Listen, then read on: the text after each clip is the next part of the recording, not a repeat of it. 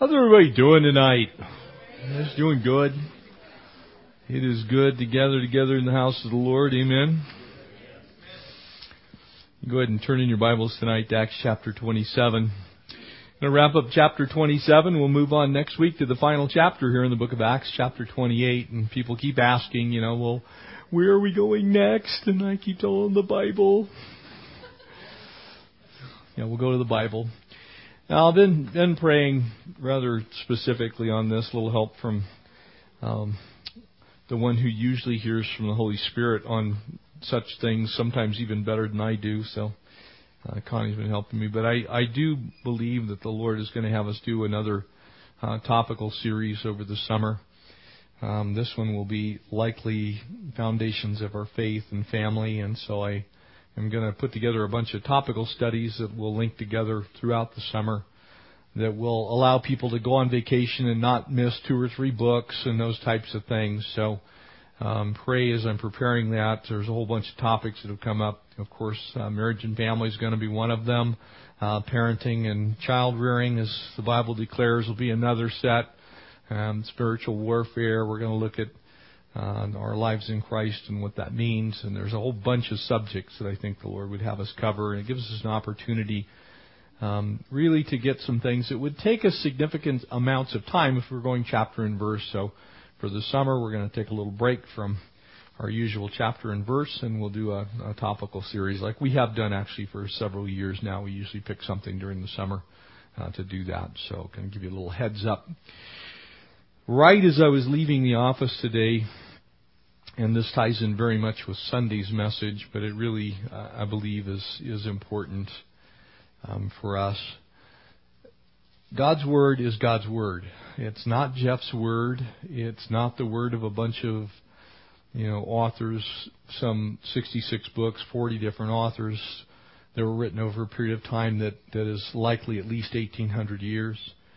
Um, it's God's infallible word to mankind, and it is authored by God through the power of the Holy Spirit. Scripture tells us that holy men of old wrote as they were inspired of God. And so when we read the Bible, we're not reading a book of man's writing. Um, we are reading God's Word to mankind. It is eternal. Uh, I believe it is infallible insofar as it's translated correctly. And let me translate what I just said to you correctly. That means that in any type of a situation where you're attempting to convey something with words or language. Uh, it has definite meanings within the words themselves, um, within the syntax, how we understand those words, within the context. So there are things, and I've pointed them out to you over the years, that we find in Scripture that are um, they could be translated better into English. If we happen to have been Greek or Aramaic speaking, and we could have the original text we'd probably get a very solid understanding living in that day and time. Some of the things that are translated into English in Scripture are uh, debatable, and that's why when we get to those problem passages, I pull those out to you. Every once in a while, a word probably needs to be changed here or there. But largely, your Bible is very, very, very, very trustworthy in English, and it is about minutia that we now uh, haggle over to try and get an absolute perfect understanding of what Scripture says. But Scripture is God's Word. If we throw out Scripture, the purpose for us meeting together tonight might as well be a group therapy session. It might as well be us talking about philosophy. Uh, we could be talking about who's winning the the the Heat Celtics game right now. We, the, there would be all kinds of reasons to get together. We still might enjoy one another's company. But what we do when we get together to study God's Word is we're seeking to know the truth. We're, we're studying God's Word so that we might apply it to our lives. And it is quite frankly appalling and stunning to me some of the things that are happening in the world today with regard to how the church views God's Word uh, released today. An article came out right as I was leaving the office. Um, Presbyterian Church of America. This is one of the larger denominations here in the United States. Some 2.1 million members in the in the PCA uh, announced today that they are going to move to ordain homosexuals. Now, some of the churches knew that this vote was coming, have already pulled out. Um, but here, here's, let me just under, help you understand how critical this is for us as we study God's Word. If we're just gathering together to hear me talk, then let's all go home. Quite bluntly and very frankly, let's just go home.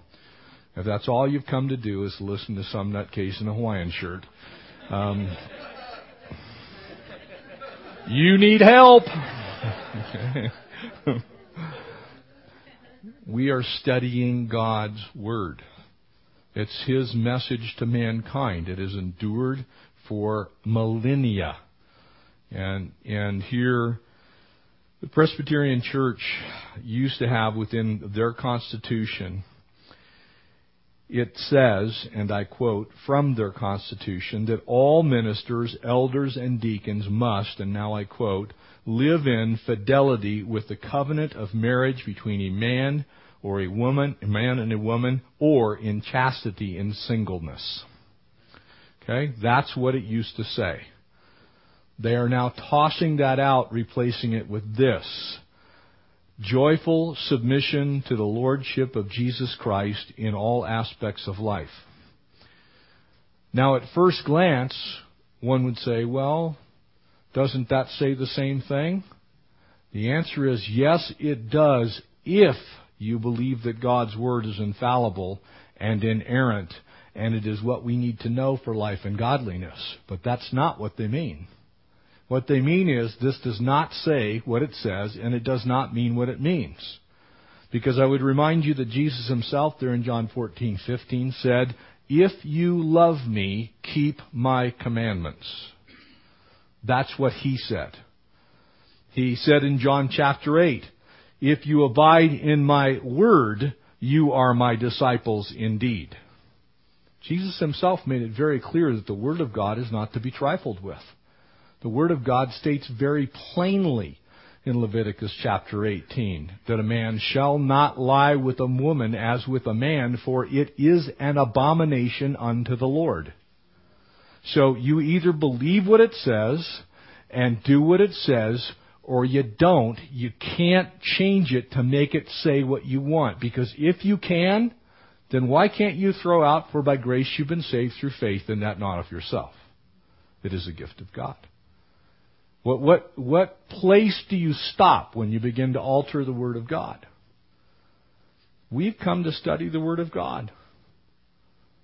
Exodus chapter 20 laid out the Ten Commandments very clearly, and one often misses the, the final commandment. You're not to covet anything, and that includes your neighbor's wife. That includes his manservant or his female servant. That includes any other thing on this earth. And so to, to take a stand as a, quote, Bible believing church and then to cause people to stray from the belief that God's Word says what it means and means what it says is the most damnable kind of heresy there is. And we're going to pray that this gets reversed. I'm going to pray that the whole thing blows up and they all go their separate way and become community churches or whatever. Because we're here to study God's Word. That's what matters. Doesn't matter what I think, it matters what God's Word says. And so I, I'm telling you, folks, the world is coming unraveled rather quickly. And a very famous guy whose name begins with J, uh, and it's not Jeff, has the same second E, said it would be like this before the Son of Man comes. And who knows? But I know this. When, when the denomination that had, has had great men of faith, like D. James Kennedy, goes this direction, a man whom I admire and one of the most excellent Bible expositors of this last century. When the church that he sat in, that denomination begins to say that God's word really doesn't mean that. You know, basically God owes Sodom and Gomorrah an, an apology for what he did to it. I don't believe so. I believe God knows exactly what he said and said exactly what he meant. It's not up to us to change it. So may we cling to the word all the more tightly because it's going to get challenged. Because there are a bunch of pro homosexual groups right now that are just jumping up and down. Great, we just won another battle. And it's just very, very frightening because things that I've been telling you for years are unfolding before us like never in the course of the history of this nation. It is, it is getting more and more likely that to speak with authority to the things that are contained within God's Word could very well become a hate crime. When you have Protestant denominations that used to have very high regard for God's Word saying, well, I guess it doesn't mean that. It means that. Let's pray. Father God, we we want to pray for our brothers and sisters who right now are worshiping you in a Presbyterian church someplace in this country and they've heard this news and their hearts are grieved. Lord, we are grieved with them. And Father God, we pray for the leadership of the Presbyterian Church in America that, Lord, you would lay hold of that leadership with a mighty hand, for you have declared in your word that for those who add or take away from the words of these books, so the curses contained within them will be theirs. That's the ending to the book of Revelation. And Father, we pray that that would not be necessary. That God, you'd change that ruling, Lord, that you'd overturn it. And pray that there be such an outcry from the saints within the church that, that it simply would not happen. And God, that is not to speak against the value of any human being. But your word has plainly declared the context of marriage. Your word has plainly declared that we are to live not in committed relationships, but in married relationships. Your word has declared these truths to us, and we believe them. We, we believe that your word declares that homosexuality in all of its facets is, in fact, an abomination to you, just as is drunkenness and fornication. And so, Lord, we ask that you would strengthen us now as we study your word. We pray that you would teach us, Lord, from it. That we garner these truths in our hearts and our minds. And that we'd not stray from what your word tells us. We bless you. We thank you. We ask now that you would just instruct us by your Spirit. In Jesus' name. Amen. Acts chapter 27, we'll pick up in verse 27, but I really want to take just a step back because as we begin now to close up this amazing book. It's important for us to keep in context at all times what's really happening here. And what is happening in these last two chapters is God is making good on the promises that He's made to the Apostle Paul. And I'll close tonight with several things I think we can glean from just this last chapter, chapter 27. It is imperative, family, as things grow worse, as who knows what's going to happen with our nation, with our economy, with global terror? We don't have any idea. But I know this God's been allowing tragedy for millennia. God has been allowing things to unravel for centuries. It has been very, very, very few times in the course of human history that war hasn't been the norm on this planet. Uh, there have been very few times in our own human history here in this country to where we, we have not been engaged in some type of military conflict somewhere, and we are today, tonight.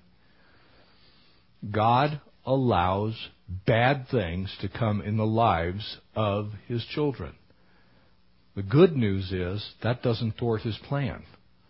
The good news is, as we saw last week, the storms of life are opportunities for us to see the hand of God very often in mightier ways than we see in those times of great blessing. And so as we ended last time, picking up in verse 23, for there stood by me this night, and remember, they have now crossed a vast majority of this nearly 2,000 mile journey. They have just spent, we'll find out here very shortly, about two weeks crossing from Fair Havens on the Isle of Crete. They are going to make it to the coast of Malta. That's a journey of about 500 miles. Uh, even adrift, the average ship will drift 30 to 40 miles a day, probably 35, 38 miles a day, just drifting with the tide, with the winds, if there's a storm driving it.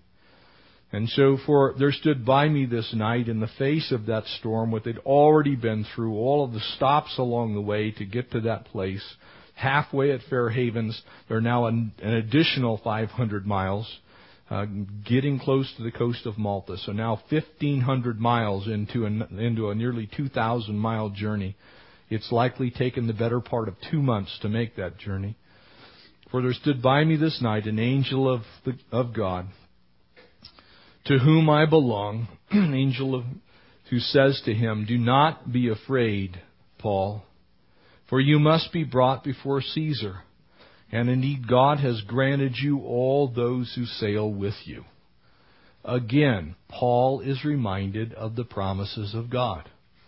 He's been through the trials. He's been through the tribulation. He's been before three governing officials. He spent two years between the time that he was in prison and before he finally went to, to see Festus. He's now spent time with King Agrippa. The Jews have been after him the whole time. They have threatened his life. It began with a false arrest. This guy's life has largely for the better part of now three years been completely unwound. It's unwrapped. And it looks like it's going worse than it's ever gone before. Sometimes the Lord allows those times in our lives. I keep talking to person after person after person here in our community that it seems like they're in the same state. No, they're not out in a boat in the middle of the Mediterranean, the southern uh, Adriatic Sea. They're, they're not that type of a situation, but they haven't been able to keep a steady job for four years. They, they haven't had uh, a mortgage payment made consistently two months in a row. Uh, they've lost a job. Wife's lost a job. Their their children are uh, part of this whole condensation of the RIM school district. They're wondering what's going on. God, haven't I faithfully served you? Haven't I done all the things you've asked me? Why am I, I, I'm being tried and I'm being tested and I'm being blown by the wind and I'm out in the middle of the ocean and I don't know what's going to happen and I'm afraid and, and God, where are you with all this stuff? Where are you, Lord? And so now we come to the shipwreck. We come to that time to where it seems like everything falls apart. It's not bad enough, all the things that we've already seen. But now it seems as though the only thing that Paul has to hang on to, and I want you to notice this, the only thing he has to hang on to is the promises of God. That's it. He hasn't got a single other thing to hang on to. He doesn't even, he's about to not have a boat. He's been tossed. He doesn't have food. The, the, everything that he's, in essence, been able to hope and trust in up to this point in time is about to come apart underneath his feet. And this is after he's faithfully served. This is such a poignant lesson for those of us that have walked with the Lord for a while. Because we do get that impression that, you know, maybe it's just going to go like this forever. And it might. Maybe you're going to be one of those rare individuals to where God just brings you blessing after blessing after blessing after blessing, and you don't go through many storms. But I can tell you this you are going to have an occasional shipwreck. You, you may not be having a big storm. It might not take months or years. But, but you might be like one of the guys I talked to a couple of weeks ago.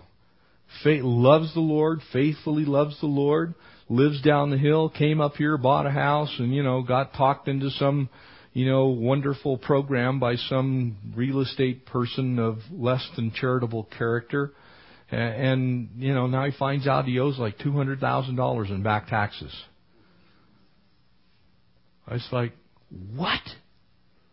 Uh, the, the ship seemed like it was going okay, but it's just about ready to drive on the rocks. What are you going to do? Who are you going to hang on to? I, I'm preaching to the choir, I know. But we're all going to probably be tested in this way, in some way, shape, or form. As we grow in Christ, there's going to be a time where what seems like a, a journey that maybe is coming to end, it might end in shipwreck. And it says there, but take heart. Notice what it says. Therefore, take heart, men. Paul now speaking. For I believe God that it will be just as it was told me. For I believe God. Do you believe God? You start tonight's study with Do you believe God? Do you believe that He'll never leave you or forsake you? Do you believe that He will supply all of your needs according to His riches and glory in Christ Jesus? Do you believe that His mercy endures forever? Do you, do you believe that my God is the God of mercy? That mercy is new every morning. Do you believe that He's Jehovah Rapha? He's the healer. Do, do you believe that He is Jehovah Sidkenu? He's, he's the, the one who is our righteousness because I'm not very righteous sometimes.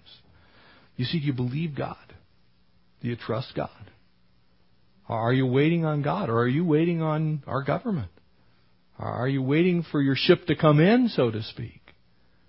Because if you're trusting in anything other than Jesus, if your eyes are fixed someplace other than heaven, then I guarantee you there is a shipwreck coming. I can't tell you when, but I can guarantee you you're going to experience one. Because the things of this earth are passing away. Scripture even declares the lust of it. In other words, the desire for it is even passing away. I was talking this morning and just realizing how much we need to keep an eternal perspective in these days and times. Are you trusting God? He says, I believe that God will be just as it was told to me. However, notice what he says next. However, and circle the word must. We must run aground on a certain island. Circle the word must. This is a God ordained shipwreck. This is, Paul's making the distinction between an accident and the divine hand of God. We must. There's something God's going to do with the shipwreck.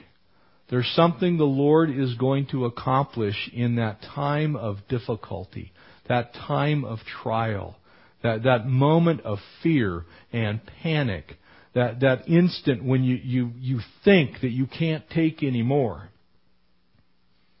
So many people over at Kevin Garland's memorial service. What do you do when your husband's dead? I can tell you what pastors do when, when those things happen. You pray for some kind of word from the Lord to know what to say. Because nobody's prepared for that. It's a shipwreck. What do you do when you walk in, your boss hands you your pink slip? You've been there for 20 years. It's a shipwreck. But if God is God, and I believe He is with all my heart, and He's sovereign in the heavens, and he knows exactly what he's doing. And thereby there are only two theories upon which we can hang our hat for the things that happen on this earth. And one is he either outright causes them to happen, in other words, he ordains them, or he allows them for a purpose. In either case, he still has full control. So God allows shipwrecks. God allows car crashes. God allows, He may not have ordained them, but He allows those things to happen. And here Paul says, we must be shipwrecked. Would you get that in your head? Because there are times when you're gonna, you're gonna crash on the rocks. Your ship is gonna sink, so to speak. You're gonna go through things, and it isn't gonna, is any of this Paul's fault? Ask yourself that question. Is any of this Paul's fault? Not one bit of it. Nothing for the last three years has been his fault. He was falsely arrested in the first place. And everything that's happened since has been a false accusation on a false accusation on a false accusation, hasn't had anything to do with the truth whatsoever. And yet look where he is three years later. Still clinging to the God who loves him.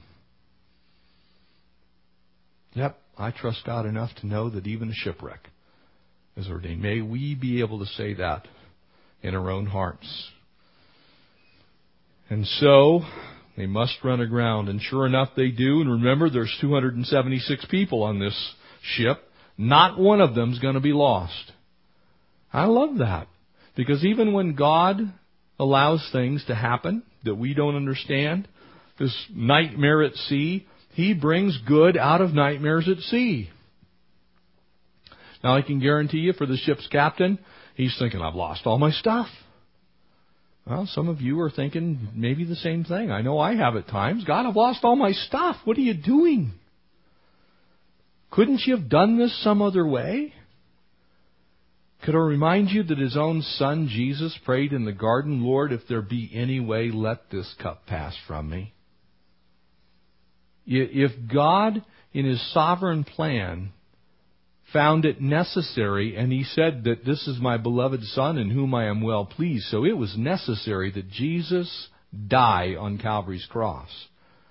How much more so do you think it's highly likely that some things are going to happen in our lives? Quite probably because God loves us. And because it is His way. Maybe He's going to do something in our lives that no other way would really do. I can tell you in my own life, there are multiple things I look back on now with hindsight because that's the key. You're looking back and you go, oh, now I can see it. I was an idiot. You know, I was really a jerk. I had a problem. It needed to be fixed, and so God had to break me. But when you're going through, it's like, why, Lord? Paul could have been saying why, but he wasn't. And now we pick up in verses uh, 27, 28. And on the 14th night, we're still being driven across. I'm reading from the NIV again for a little more modern translation across the Adriatic Sea. So they're between the coast of Greece, the Aegean Sea. They've already crossed over. They have now rounded on the leeward side of Crete. They are out past Fair Havens, which is on the island of Crete. They have gone all the way across the whole southern part of the Adriatic Sea. They are now in the Mediterranean. They've been bobbing around like a cork for two weeks. 500 and probably about 20 miles total journey, depending on how far they drifted in what line. But say 500 miles for two weeks. Now remember, getting there wasn't to Fair Havens wasn't exactly good either. So here it seems like after all that, you could look at this two ways. Either I still trust God, He got us across that 500 miles, or God hates me so much that He's now going to kill me in a shipwreck. That's the two views, isn't it? The optimist spiritually and the pessimist spiritually. God, you left me out here to die. Remember Job's wife's counsel? Why don't you just curse God and die? You're obviously a scuzz bucket. He is, you know, it's pretty obvious. God wouldn't allow this to happen to good people. I mean, come on, just get, get over with it. You, you see, from God's view, He's preparing something that's majestic. We just don't know what it is yet. Driven across the Adriatic Sea, and when about midnight the, the sailors sensed they were approaching land, and the Greek tense there is that they likely could hear the waves, that that sensing was due to their actual senses. In other words, we think sense like in some type of sixth sense, but the Greek here actually seems to indicate that they were probably hearing or feeling the wind changes. You might have heard the breakers. Who knows what was going on? But they sensed, in other words, understood that they were approaching land. And so they took soundings and found that the water was 120 feet deep. And a short time later, they took soundings again and found it was 90 feet deep. Whenever you approach, if you've sailed much or been out off the coast of our state here in California, you know that there's pretty typically a shelf area around almost any island. Doesn't really matter how big the island is and it's the remnants of the erosion of the coast of that land, and it begins to get shallow as you approach land. And so the fact that it's changing like this means they are rapidly approaching an island. This is this is not something that's happening slow. They're getting really close. And so as they're doing this, they they've now drifted all this way and they're about ready to go on the rocks. I mean, you talk about a desperate situation. I remember one time we were sailing our boat uh, back into Oceanside Harbor. And Oceanside Harbor down in San Diego County is pretty famous for having a very, very, very gnarly harbor mouth. As a matter of fact, it breaks in there very frequently, eight to ten feet high. And when you're in a, you know, a less than 30 foot long sailboat and you have a 10 foot wave, that is enough to turn you upside down, drive you right smack dab into the bottom. And I, I remember coming back in one time and I'm looking at it and I'm kind of like, well, maybe we should kind of wait a little bit. And it was just late in the afternoon and I think Connie's eyeballs were about this big. And just, we're just gonna go for it, you know, but you, you, you're thinking, we're gonna die. It's just, we're gonna be turtled. The mast is gonna be stuck in the bottom and it's gonna be over. Now you can imagine these guys, remember what they had done. They had just taken ropes and bound together a wooden ship so it wouldn't break apart in the open ocean. Now it's going to get into where the breakers are going off. There's probably rocks. We're going to find out they actually hit a sandbar, which has been excavated, by the way, in actually what's called St. St. Paul's Bay on the island of Malta. There's actually a bay there named after him. Uh, and they're, they're being driven into the breakers now in a ship that's already coming apart. And it's midnight. This is not good. And yet Paul's saying, I trust God. When things start to come apart, do you still trust God? When things aren't going the way you think they should, do you still trust God? It's a word for all of us, myself included. Do you still trust God? We've been talking about a few things at our house this last couple of weeks. We're just like, oh, I don't know how God, you know. And me and my normal, my normal mental state is, well, let's get our spreadsheet. You know, that's that's just how I function. I, I can't. You know, it's one of those things. God uses that gift occasionally, but sometimes it really gets. Well, let's get a spreadsheet. I make a spreadsheet and put all these things on there. The spreadsheet will fix it. spreadsheet is not fixing this one. You still trust God. Yeah, you believe in that God's brought you thus far, and He's going to see you through. Both modern oceanographic research and these things recorded by Luke are absolutely, positively identifying the coastline of the island of Malta. Matter of fact, there's been tremendous amount of oceanographic research done in that area. All kinds of ships that have run aground on this very same sandbar, uh, including some of this size. Verse 29, fearing that we might run on the rocks, they let down four anchors from the stern and prayed for day to come. Isn't that kind of interesting? I love the way that Luke notes that they prayed because these guys weren't praying before. This is what happens when you stand your ground as someone who loves the Lord and everybody else is looking at you. What's Paul doing? Paul's not fretting. He's saying, I trust God. And so he's, let's all pray. They may not even necessarily believe that their prayers are going to be answered. But all of a sudden they're being affected by the life of this one guy who's saying, I trust God.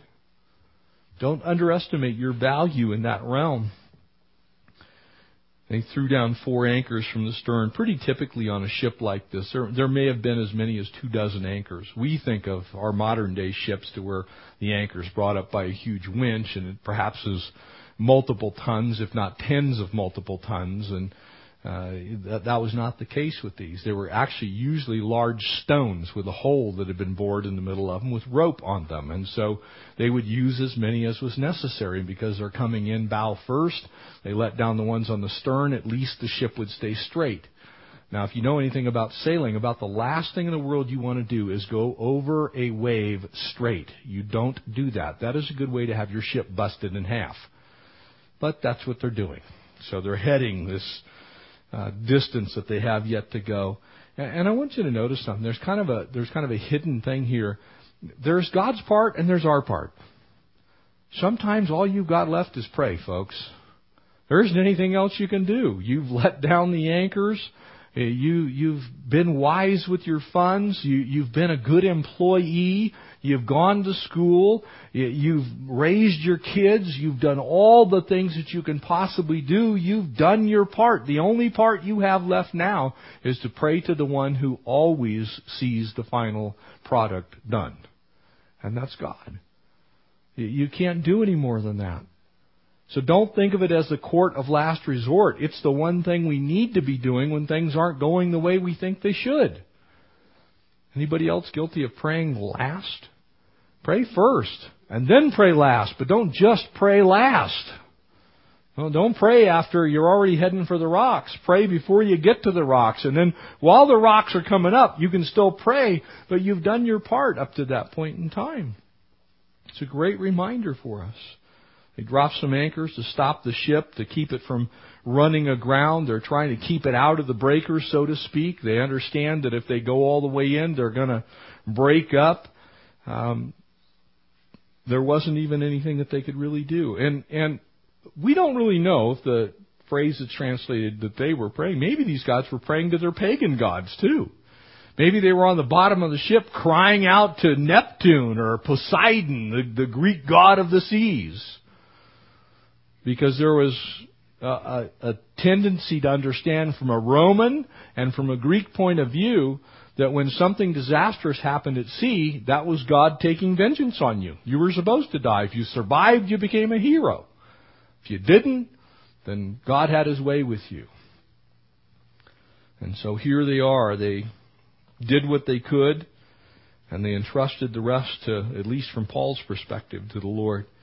Verse 30. And in an attempt to escape from the ship, the sailors let the lifeboat down into the sea. Remember, they had hauled it up previously. Highly likely they only had one. More than likely it held probably 20 people, something like that. Maybe a little more, possibly even a little less. So uh, they let down that into the sea and pretending they were going to lower some anchors from the bow. So they got this plot together that they're going to get in the boat, they're going to go around to the bow of the ship, which highly likely the ship was at least 140 to 180 feet long. They go off the stern where the anchors are already down. The st- ship is still drifting towards the crashing breakers and towards the coastline, towards what we will finally find out is a sandbar. But they're they're floating, and all of a sudden these guys get a plan. Well, we can escape. We're going to go let down some anchors from the bow. We're going to stop this thing right here so that we can be saved. We'll wait until morning. And then Paul said to the centurion and to the soldiers, Unless these men stay with the ship, you cannot be saved. Who's he trusting there? God said every last one of them is going to be saved. You get off the ship, you're going to die. That, that's a tough thing. You ever been forced to tell somebody that you love that the direction they're going is going to kill them? That, you've been listening to God. God's told you what, from His Word some specific thing. You know, maybe it's your kids and you, you're instructing them in those things of righteousness and you've spoken to them about some situation of life and here's what God's Word says. You can do whatever you want, but you better stay with the Lord because if you leave the Lord, it's going to cost you. That doesn't make you very popular. Has a tendency to make people kind of irritated. And I can only imagine here's Paul's busting these guys, talking to the centurion, which is in essence the leader of the rest of the guys who are now in the boat. They think they're going to get away. Paul's spoiling their plans, and Paul says, Lest these men stay with the ship, you cannot be saved. He's basically saying the whole plan is we all get saved or nobody gets saved. We all make it or nobody makes it. And so the soldiers cut the ropes that held the lifeboat and let it fall away. That's a powerful witness. Can you imagine what Paul's witness must have been like that these guys abandoned their plan? I say, you know what? We're, we're going we're gonna stick with what the Lord's told Paul. This group of sailors not convinced after Paul's earlier assurances. Remember, he's been saying the same things all along. Any of the rest of you had that experience in your life where you've been telling people the same thing year after year after year? Maybe you're now in that second decade of telling somebody about the Lord and what God's done in your life and you've been witness to it and they've seen it in you and they're still going the wrong direction. You keep telling the same thing. That's where Paul is with these guys. Under the guys are going out in the ship's dinghy, they, they drop this, this additional anchor. Um, Paul discerns their real intentions. God gives you a word of wisdom, word of knowledge. And sometimes, you know, there's nothing left for us to do but hang in there and keep praying. Do what you can. Keep praying. And so the centurion, some of the soldiers cut the life, lifeboat free. that sinking ship is very much like life on this earth. You know, sometimes we look at things so wrongly. You know, we think if we get this or we get that or we move into this house or we buy that car, we get this job, we get this education, we have these friends, we have a couple of kids, or we're married for this long.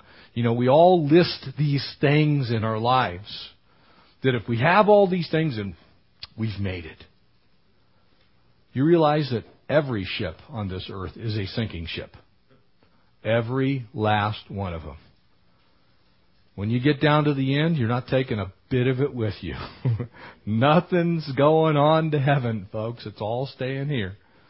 Uh, it's all a sinking ship. So if your ship is sinking, just, you're just a little bit ahead of maybe the rest of us. So Paul's encouraged to some degree. And I think the great lesson here is it's far better to be in danger and in the middle of God's will than to be in safety and not in His will. So very often we have all kinds of safety. You know, we put our hope and trust maybe in things, or money, or a relationship. We, we're we're hoping and trusting not in the Lord, but we're hoping and trusting in the things of this earth that are sinking. And from our little limited perspective, while we're here, those things that are sinking, they're sinking so slowly that we don't see them sinking. Or we think we can get, we'll be the one person. Well, it'll never happened to me. Can I, can I tell you, a vast majority of human experience tells us that everybody goes through stuff in their life at some point in time that they have no explanation for. And so here they are no matter how desperate the situation becomes, Paul says, you know what? I'm going to hang on to God. He's the only one that's going to weather this ultimately, so I'm going to hang on to Him. Verse 33, and as darkness gave way to early morning light, Paul begged everyone to eat. He's basically saying, you know what, guys? We saved all this food for what? Well, we're, we're trying to make it to shore with something. If God can get us across 1,500 miles of ocean, I'm not really all that worried about what island I'm going to be on stranded. So let's make sure that we at least get there. And he says, go ahead, eat. You haven't touched food for two weeks. Please eat something now for your own good. And notice what he says, for not a hair on your heads will perish. He's so confident in the plans of the Lord that he says, you know what? We're, we're not going to be destitute out here on this island. God's already told me I'm getting to Rome. I got to get on this island. I've been told I'm going to be shipwrecked on this island. We're all getting off this island alive. That's how much he trusts the Lord. These are the promises. He will never leave you or forsake you. That's what Paul's hearing. He's not hearing waves. He's not hearing the creaking of the ship. Not that those things aren't going on, and in a true sense, of course, he's actually hearing them, but he's hearing past them is probably a better way to look at it. He's seeing beyond the obvious. He's not just seeing the storm, he's seeing the one who controls the storm. he's seeing the one that can take care of the shipwreck. he's the one that's got it in his hand. And he took some bread and gave thanks to God before them all and broke off a piece of it and ate it. And I don't believe he was trying to celebrate communion. I think he was giving glory to the Lord. Uh, we don't know what he prayed. I would love to have that prayer. You know, if it was me, Lord, help these idiots to stay in the ship. You know, that's, that's the type of thing that I think of when I'm in situations like that. You know, maybe, you ever pray those guiding prayers when people are around? You actually have something you want to say to them, but you don't have enough guts to say it, so you pray it. Yep, I'm listening sometimes. Yeah, every once in a while, just, oh Lord, I hope they get it, and uh, you know. I don't think that was Paul's prayer. I think he genuinely thanked the Lord. Lord, if this is who I, if this is going down the way I think it is, I know we're going to be fine. I know we're going to be safe. You promised it. I believe it. And thank you for this incredible provision right here in the midst of this storm. And he gives it to him. And I, there's some, again, there's God's part, there's man's part. I think part of the man's part here is they're going to have to swim to shore. You know, there's a pretty obvious thing here. Uh, they weren't going to make it all the way in. The ship's not going to make it. They've already let down some anchors. They're heading for breakers, probably for waves. This thing's going to come apart. They're going to have to get to shore. They're not going to do that too well if they're starved to death. Paul promises them that of that safety. Uh, I, I just I just love the way Luke records all this, and I, I, I've often wondered when I read this passage of scripture, I wonder what Luke was doing when Paul was saying these things. You know, as he's sitting over there with the little scribal tablet, you know, cut would have been wax and normally clay or perhaps some type of parchment thing. These little waves are coming over the bows. What did he say? Who said that? You know, he's scribbling it all down. God's good. He records these things for us to remind us of just how big our God is. So then everyone was encouraged. Now notice this. One guy's faith in the Lord encouraged everybody. I, I can tell you, we're we're heading back to Washington D.C. here in a couple of weeks. If you have ever traveled to Washington D.C. and you're involved at all in any type of political realm, you realize how short-handed the body of Christ is in that arena. And you talk about lonely. Now, these guys like Tony Perkins and Harry Jackson, some of these men that we'll go see, the Family Research Council in general, when you when you go there on what's called Lobby Row and you, you realize that next to Family Research Council is the Human Rights Campaign and the ACLU, and you just look it, it's just like all of these anti-God groups, and there's one group that's just like we're going to trust God. We're we're going to believe God for what He said. We're going to do what His Word says. It buoys the strength of other believers. They look at it, you know what? If they can do it, I can do it. We're in it together.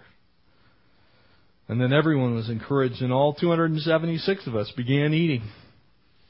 For that's the number that we had on board. And after eating, the crew lightened the ship further by throwing cargo of wheat overboard.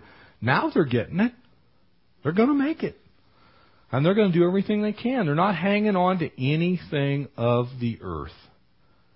Such an important part of this, this learning curve that we go on when these storms come and these shipwrecks are, are imminent.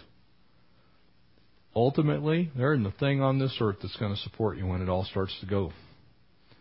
If you're hanging on to anything other than Jesus, then whatever you're hanging on to is destined to fail.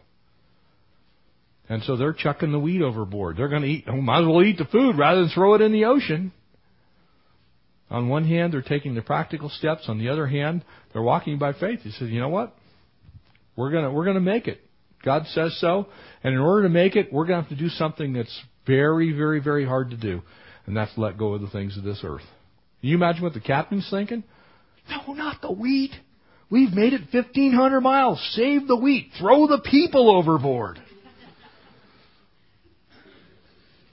That they were encouraged, and I believe they were encouraged by the Apostle Paul. Some people have debated because the fact that the number is named here. I like the fact that the number is named here because fortunately now that we have modern oceanographic research vessels and we can do sonar and side scanning radar images and all kinds of wonderful things of ocean floor, They've actually found several vessels of this size. In fact, they found one that is probably like the one that Flavius Josephus wrote of uh, in the early first century that held over 600 people. So not only were they possible, we've actually found some of them. So for people, well, no, there's no way you could have a wooden boat that big.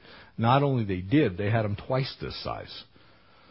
And so that's been archaeologically proven that that's not any type of an exaggeration of any kind. And so here they are in this boat, and they're being driven.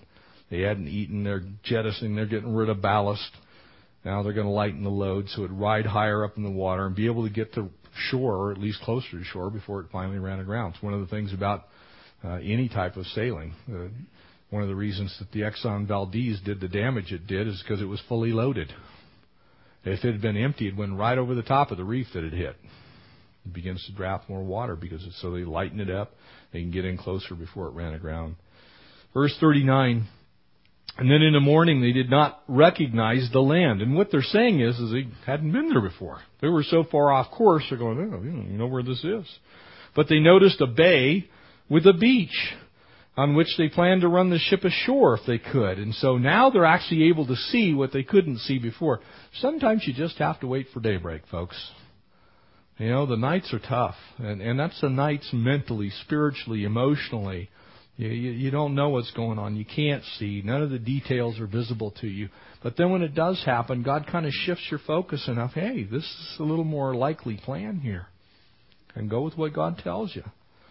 They planned to run that ship ashore if they could, And so they cast off the anchors and, and left them in the sea. So now remember they had let down the anchors on the stern of the ship, these large stone rings basically, which by the way they found hundreds of these in the Adriatic and the Aegean Sea. They were very common. Uh, they let off those anchors. At the same time, they loosened the ropes that they tied to the steering oars. So the steering oars were out on the stern of the ship, and they've loosened those up so they can do uh, do some maneuvering around with them. They hoisting the foresail into the wind, so you can see this was actually partially a sailing vessel uh, as well. Uh, now the wind is driving them towards the beach, but striking a reef, they ran the ship aground. The bow stuck and remained immovable, but the stern was being broken up by the force of the waves. So you can see they're pretty close to shore by now. They've reached that place to where the waves are breaking on the stern of the ship. It's beginning to break them up, and so these disoriented sailors, having traveled all this way across open ocean, by the way, this would have been the first thing that they would have seen since leaving Fair Havens. There are no other islands out there. That's it. This is the next thing. Had they missed this one to the south, they could have gone right down the middle of the Mediterranean Sea or to the coast of Africa. So this is a this is a God thing. Uh, the geography, the topography of what's known as St. Paul's Bay there in northwest island iron, uh, side of Malta uh, fits this description. So they're going to run it ashore. There's a bay there. It's got a sandy beach in front of it. Uh, you can go there today. And so they cast off the anchors. They're trying to get up as much speed as they can, and boom, they hit the reef. Uh, it becomes wedged there and striking that underwater barrier. What's really interesting is is on the island of Malta, there's actually a place, it's called a trombolo. It's where two currents meet one another and they deposit sand from both sides. And they're actually quite rare in the world, but there is one of them there. And it's highly likely that's what they hit. So you have the current coming from the Adriatic, the current coming up from the Mediterranean, and boom, they run aground on it. So they're sitting there in that spot. Uh, all kinds of artifacts have been fetched off of that particular reef.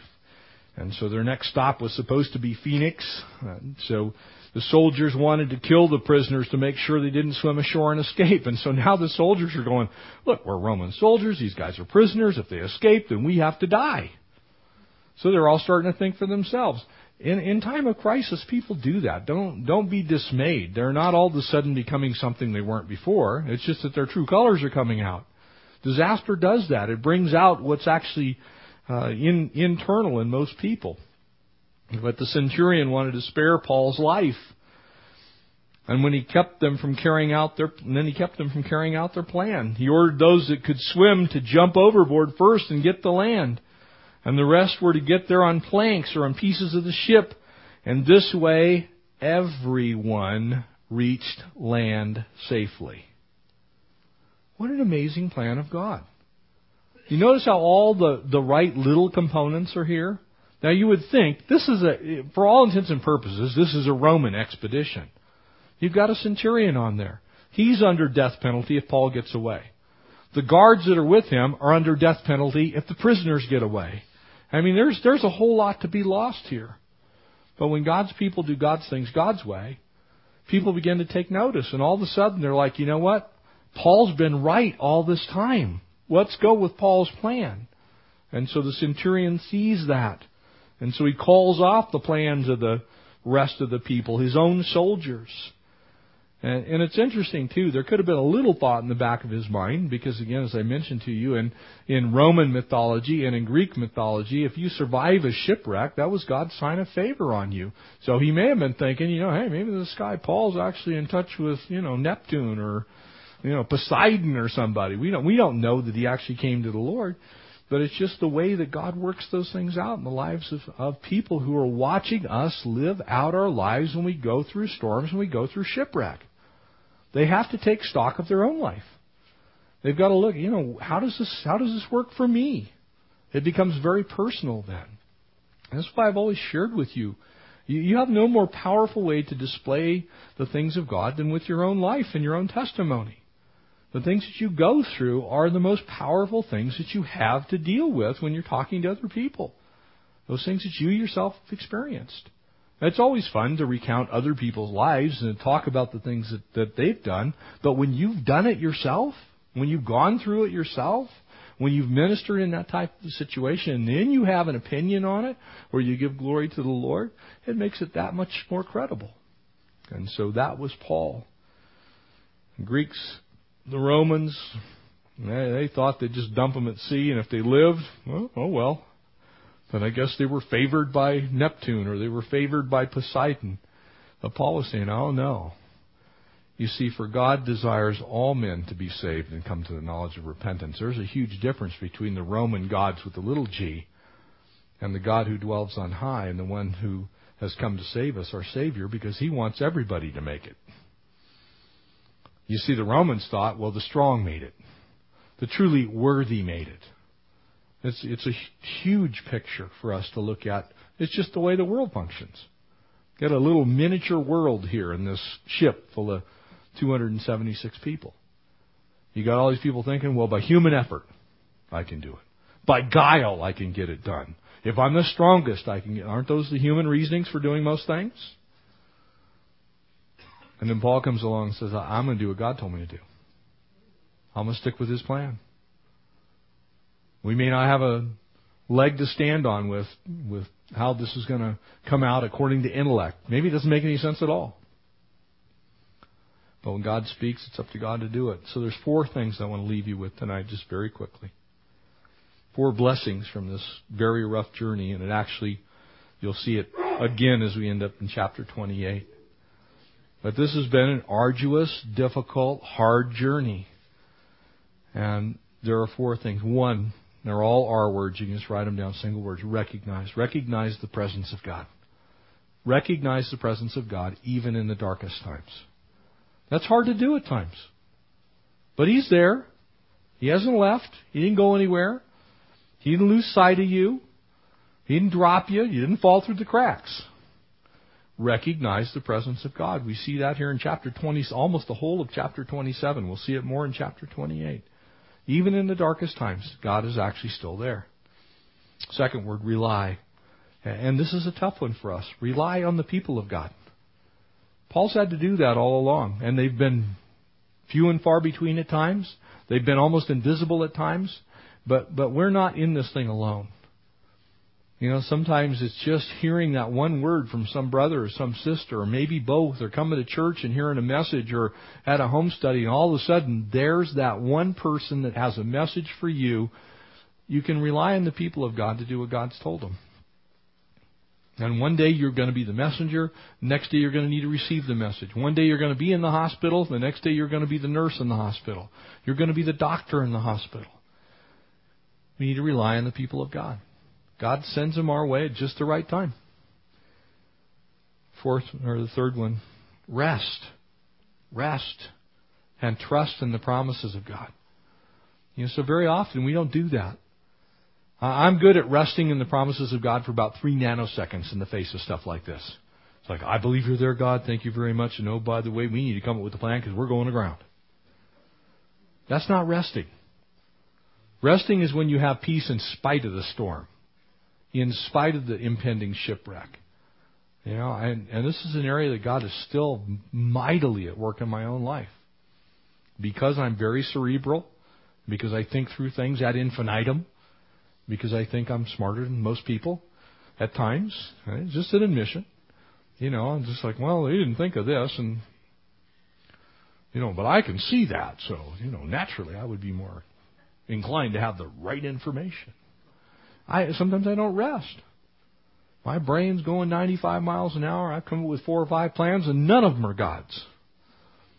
I'm not resting. And it's mainly because I'm not resting in His promises. I'm trusting in my own intellect, or I'm trusting in my own ability to, you know, accomplish some goal or task, or get it done. Well, you know, we'll just change the way we order these things, and it'll all come out okay. And then finally, the last R here as we wrap this up. Remember the purposes of God. God's purpose is not to destroy you. God's purpose is a future and a hope for you. It's good and it's not evil. It's to bring you home to heaven. God has a purpose in everything He does. And God does not have any evil. He is incapable of thinking bad towards you. So when you think about the purposes of God, when you're remembering those things, you keep that eternal perspective. The purposes of God are to bring about His will on earth as it is in heaven, are they not? That, that's the purposes of God. Ultimately, what God does leads to an eternal purpose. And the eternal purpose is to get you home. It's to bring you into that finished state when you get to heaven. And so if we recognize His presence, if we rely on the people, if we rest in His promises, and if we remember His purposes, then those storms have a tendency to be a little less frightening. Those shipwrecks, sometimes you kind of get that silly sense of peace that Paul obviously had here. God was going to get him to shore, and he knew that. That comes from trusting God in all those facets. Amen? Let's pray. Father, we thank you for the journeys that sometimes we find ourselves on that, Lord, they're even frightening. Lord, perhaps there's some in this room tonight. They're on a terrifying journey tonight. Lord, they don't know what tomorrow holds. They have no idea what the coastline's going to look like when they wake up. They're concerned about their family, maybe something that's going on with their finances. Lord, something in the workplace or they're at school. Maybe it's some relationship that's been broken. Lord, perhaps it's something in a, in a marriage. Lord, we, we do, eh, with all that's within us, want to recognize your presence in these things and, and rely, Lord, upon those people that you bring in our path. And as we rest in you, and Lord, we remember that your purposes are good and they're not evil. God, we're just going to give you those things tonight. We, we thank you that no storm is too big and no shipwreck is too violent, Lord, for you to be there in the midst of it and bring us through. And so, God, we bless you. We thank you for the challenges that lie ahead. And we truly do, Lord, want to trust you as the one who'll get us home. It's in Jesus' precious name we pray these things. Amen. Okay, family of God. Chapter 28 begins next week. That would be the final one. So as we finish this about year long journey here in the book of Acts.